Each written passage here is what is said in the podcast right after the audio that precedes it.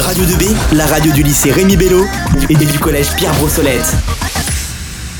Vous êtes toujours à l'écoute de Radio2B. Et maintenant, nous avons Emmanuelle, Thomas et Juliette qui sont là pour les Chroniques de la République. On vous écoute. Bonjour à toutes et à tous. Aujourd'hui, nous avons le plaisir d'accueillir Monsieur le sénateur Daniel Guéret pour échanger sur l'importance de la démocratie représentative comme outil de la souveraineté du peuple. Alors, qu'est-ce que la souveraineté du peuple ? Il s'agit de l'autorité suprême sur un territoire et depuis la Révolution française en 1789, elle est détenue par le peuple et pour le peuple. Si à Athènes, elle était efficacement exercée directement par tous les citoyens, car la population était encore restreinte, il serait aujourd'hui compliqué de la mettre en place avec nos 67 millions d'habitants. C'est pour cela que nous élisons nos représentants par suffrage universel. Nous sommes donc en démocratie représentative. En effet, ce sont les membres du Parlement que nous élisons directement ou indirectement et qui sont divisés en deux assemblées qui exercent pour nous cette souveraineté. D'abord, l'une que nous connaissons bien puisque nous sommes amenés tous les 5 ans à voter pour les 577 députés qui la composent, autrement dit l'Assemblée nationale. C'est donc une élection en suffrage universel direct qui ne pourrait être remise en cause que par une dissolution de l'Assemblée par le président, comme en 1997 pour la dernière fois. Elle a deux pouvoirs, le vote de la loi, pour lequel elle a le dernier mot, et le contrôle du gouvernement par des débats sur les actions de celui-ci. Cependant, ses membres peuvent aussi proposer des lois. Le Sénat, lui, est le représentant des collectivités de métropole et d'outre-mer. Les 348 sénateurs sont élus au suffrage universel indirect par environ 162 000 grands électeurs. Dans chaque département, ils sont élus par un collège électoral de grands électeurs, formés d'élus de cette circonscription, comme par exemple les conseillers régionaux, les conseillers départementaux ou les conseillers municipaux, qui sont, eux, élus à leur poste au suffrage universel direct. Un sénateur est élu pour un mandat de 6 ans. Le nombre de sénateurs élus dans chaque circonscription varie en fonction de la population. Un sénateur pour la Lozère, par exemple, et 12 à Paris. Dans notre département, l'Eure-et-Loir, ils sont 3. Chaque renouvellement permet d'élire environ la moitié des sénateurs répartis en deux séries. La série 2, qui comporte 178 sièges, a été renouvelée en septembre 2020. En ce qui concerne les modes de scrutin, deux options sont possibles. Selon le nombre de sièges à pourvoir, les sénateurs sont soit élus au scrutin majoritaire à 2 tours, lorsqu'il y a 1 ou 2 sénateurs à élire, ou au scrutin de liste à représentation proportionnelle, lorsqu'il y a 3 sénateurs ou plus. Alors tout d'abord, monsieur le sénateur, comment devient-on sénateur et plus précisément, comment êtes-vous devenu sénateur ? D'abord, bonjour à tous. Je suis très heureux d'être parmi vous aujourd'hui. Alors, comment on devient sénateur ? D'abord, en étant candidat. En ce qui concerne l'Eure-et-Loir, à la tête d'une liste, pour ma part, donc en septembre 2020. Et vous avez rappelé les conditions de l'élection. Alors, en ce qui me concerne, moi, j'ai effectué une carrière dans le secteur privé comme cadre dans l'industrie. Mais j'ai en parallèle toujours eu une activité politique puisque j'ai commencé à l'âge de 20 ans avec mon premier mandat de conseiller municipal. J'en ai 60 aujourd'hui. J'ai été pendant 24 ans conseiller régional, 20 ans adjoint au maire de Chartres et vice-président du département. Alors voilà, c'est un parcours qui aboutit à une fonction de sénateur parce que le Sénat, comme vous l'avez dit, représente les collectivités. Et moi, je défends l'idée que pour qu'un sénateur soit bien là à sa place, il faut qu'il connaisse naturellement les méandres de l'activité publique. Et donc, en quoi consiste précisément votre poste au sein du Sénat ? Au Sénat, je suis membre de la commission aménagement du territoire et du développement durable, donc qui touche naturellement à tout ce qui est infrastructure ferroviaire, routière, fluviale, aérienne, portuaire, et également tout ce qui touche au développement durable au travers l'alimentation, le climat, les énergies, leur évolution. Donc, vous voyez, le sujet il est extrêmement vaste. Donc, membre de cette commission, cette commission s'est réunie au minimum une fois toutes les semaines, voire plusieurs fois par semaine. Et puis mon autre travail, c'est naturellement de participer à l'élaboration des lois. Alors à ce titre-là, je peux déposer, faire des propositions de loi, participer par exemple, comme je l'ai fait en juin-juillet, en tant que rapporteur de la loi sur la décentralisation. Et nous l'avons étudié en première lecture. L'Assemblée nationale l'étudiera en deuxième lecture. Et ensuite, on essaie avec l'Assemblée de trouver des accords pour que les textes que nous avons modifiés puissent être retenu le plus possible. Le Sénat a ce rôle de corriger les textes et le but que nous nous fixons avec nos collègues députés, le plus souvent, c'est de trouver un accord entre les deux chambres. D'accord. Tout à l'heure, vous nous avez parlé donc de votre parcours et de votre connexion au territoire. Et justement, nous savons qu'il y a quelques jours, le Sénat a voté la possibilité de rétablir le cumul des mandats avançant l'argument qu'être maire et sénateur, par exemple, permettrait d'être mieux connecté au territoire. Que pensez-vous donc de cette idée ? Pensez-vous que les sénateurs sont aussi assez proches de leurs locaux ou auriez-vous d'autres pistes afin de mieux être connectés ? J'ai co-signé cette proposition de loi parce que je considère que, comme le deviennent les députés, le risque pour le Sénat, qui est, je le rappelle, de représenter les communes, des collectivités. Et il est donc, pour moi, il devrait donc être d'ailleurs obligatoire pour un sénateur, avant d'avoir le droit d'être candidat au Sénat, d'avoir été au moins une fois dans sa vie conseiller municipal ou d'être conseiller municipal. D'ailleurs, moi, j'ai tenu à rester conseiller municipal de Chartres parce que si vous ne l'êtes pas, ou si vous ne l'êtes plus, vous êtes obligatoirement déconnecté des choses. Voyez-vous, par exemple, moi, je consacre 2 jours et demi par semaine à être partout dans mon département, à aller écouter tout le monde, parce que si je ne fais pas ça, je peux très bien être tous les jours occupé à Paris à travailler sur des textes législatifs. Le problème, c'est que si vous passez votre temps qu'à ça à Paris, vous devenez un sénateur ou un député parisien, et c'est quelque chose contre lequel je veux lutter. Alors sans doute faut-il limiter le cumul des mandats pour les maires de très grandes villes, mais je pense qu'un parlementaire, ça devrait être obligatoire, avant qu'il soit élu député ou avant qu'il soit élu sénateur, d'être un élu de terrain. Aujourd'hui, de plus en plus de jeunes se désintéressent des élections et abandonnent presque leur souveraineté. On parle même de crise démocratique. Selon vous, quelles sont les racines de ce fléau et quelles pourraient être les solutions pour y pallier ?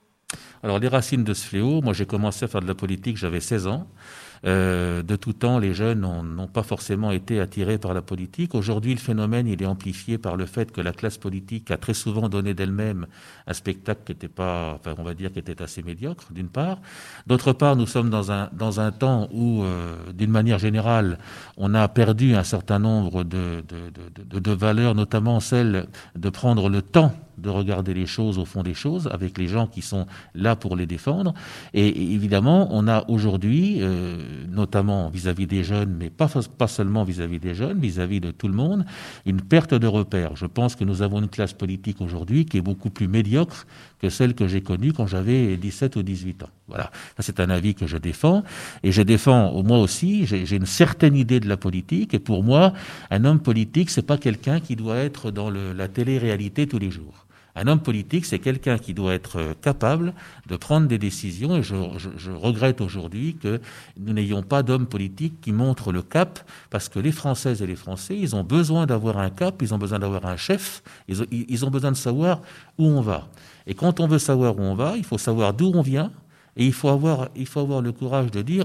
On est là pour montrer le cap. Les politiques sont là aujourd'hui surtout pour être dans la tendance des sondages et pas pour montrer le cap. Pour moi, c'est une des raisons, c'est pas la seule, de la désaffection des gens pour le monde politique.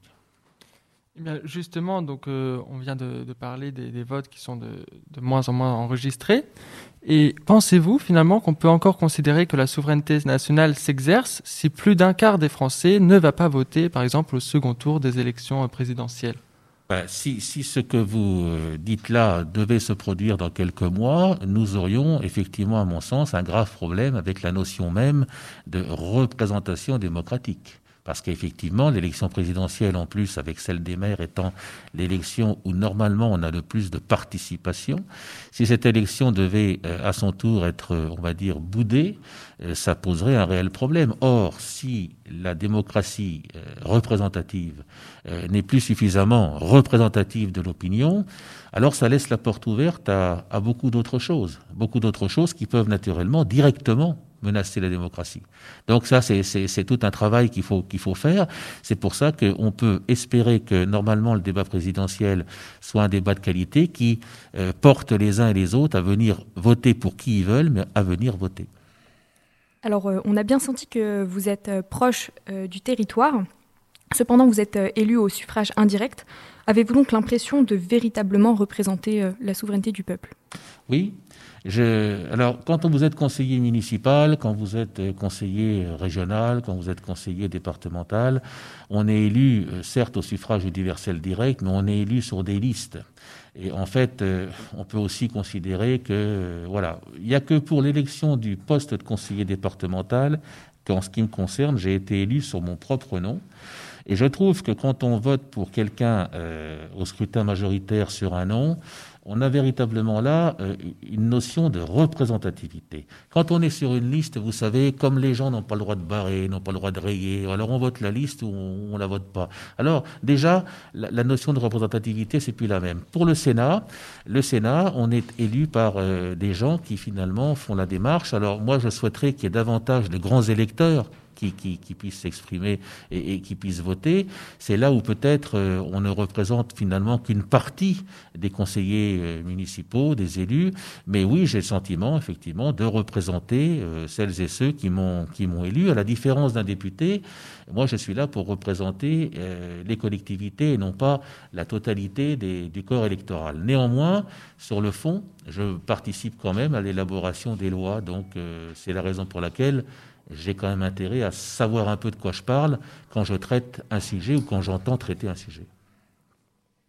En 2014, un petit village de la Drôme s'est essayé à la démocratie participative. C'est alors grâce à une petite supériorité de 18 voix en plus face à la liste d'opposition que Saillans est devenu un laboratoire du modèle hybride, partagé donc entre représentation et investissement des habitants. Pour autant, près de 6 ans et à travers de nouvelles élections, les habitants sont finalement retournés au modèle représentatif. En effet, les failles de ce système qui ont émergé étaient le manque de temps, d'intérêt, etc. Et c'était en fait qu'une minorité d'habitants qui avaient véritablement participé aux trop nombreux conseils. Minorité intéressante d'ailleurs, puisque composée de néo-ruraux de classe supérieure, rappelant la composition habituelle de nos dirigeants. Arthur Chevalier cita aussi que la démocratie participative peut résonner comme porte-parole du populisme, mais aussi à une non-objectivité et à un manque de véracité des informations servant à l'argumentation et donc altérant indirectement une prise de décision. D'abord, monsieur le sénateur, cet exemple nous a démontré que ce n'est qu'une catégorie spécifique qui s'intéresse toujours à la politique. Combiné avec le nombre d'abstentions qui augmente à chacune des élections et notamment pour les élections régionales, pensez-vous que le modèle démocratique dans lequel nous vivons est amené à être modifié et pourquoi pas à être mis de côté au profit d'un nouveau modèle? Alors d'abord, il faut toujours rappeler que les règles démocratiques qui régissent aujourd'hui en France notre vie démocratique, même si elles sont inscrites dans la Constitution de 1958, que pour ma part je soutiens, et il n'en demeure pas moins que il n'est pas écrit dans le marbre que ça ne puisse pas changer un jour. La démocratie n'est jamais à l'abri des tentatives totalitaires, jamais. C'est-à-dire que la démocratie, c'est quelque chose de fragile. Et c'est ça qu'il faut essayer de faire comprendre. Alors, s'agissant de la démocratie participative, je crois qu'il y a d'excellentes expériences. Celle que vous venez de citer dans la Drôme, je l'ai suivie parce que je connaissais quelqu'un personnellement qui était dans cette assemblée participative. L'assemblée participative, la démarche participative, je l'ai moi étrennée à Chartres sur des gros projets. Elle a son intérêt. Le problème aussi, c'est qu'elle a ses limites. Parce que avoir des idées, vouloir œuvrer pour le bien public, c'est bien. Mais la mise en œuvre des idées nécessite qu'il y ait une responsabilité qui soit partagée et exercée. Et là, naturellement, la limite participative, elle arrive rapidement. C'est la raison pour laquelle je pense qu'il faut que la démocratie participative soit à côté.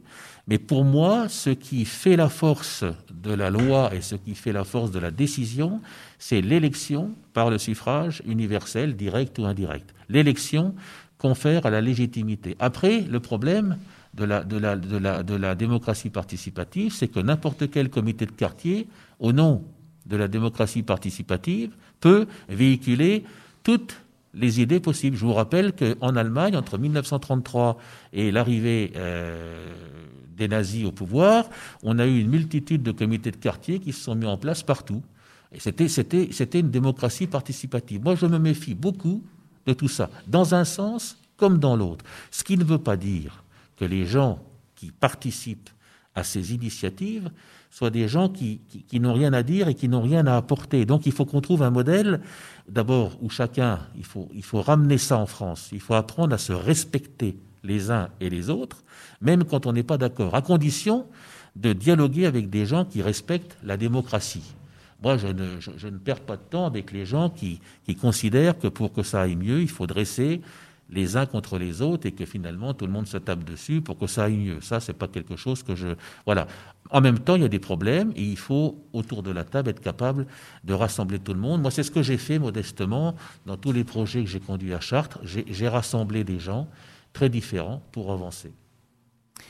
D'accord. Et justement, en parlant de remise en cause et d'inclusion de nouvelles personnes autour de la table, Gaëlle Gaëlro, vice-présidente de la région, évoquait à ce même micro cette semaine l'idée de représentants élus au tirage au sort, enfin plutôt tirés au sort du coup, pour éviter ce manque de représentativité. Qu'en pensez-vous ? C'est une absurdité. C'est une absurdité qui ne correspond à rien, si ce n'est qu'à une utopie qui consiste à penser que le tirage au sort corrige une espèce de une espèce de hold-up que constituerait l'élection au suffrage universel. Les gens qui disent ça, je connais les gens qui disent ça, le disent parce que finalement la démocratie représentative leur fait peur. D'accord. Très bien. Bah, merci beaucoup à Monsieur le Sénateur et également à son attaché parlementaire. C'est moi qui vous remercie pour votre accueil et je vous souhaite une bonne continuation. Merci beaucoup. Bonne journée. Eh bien, merci à vous, Thomas, Juliette et Emmanuelle. Et un grand merci encore une fois à Monsieur le Sénateur d'être venu. C'était une très belle chronique pour ce dernier jour de Radio On Air.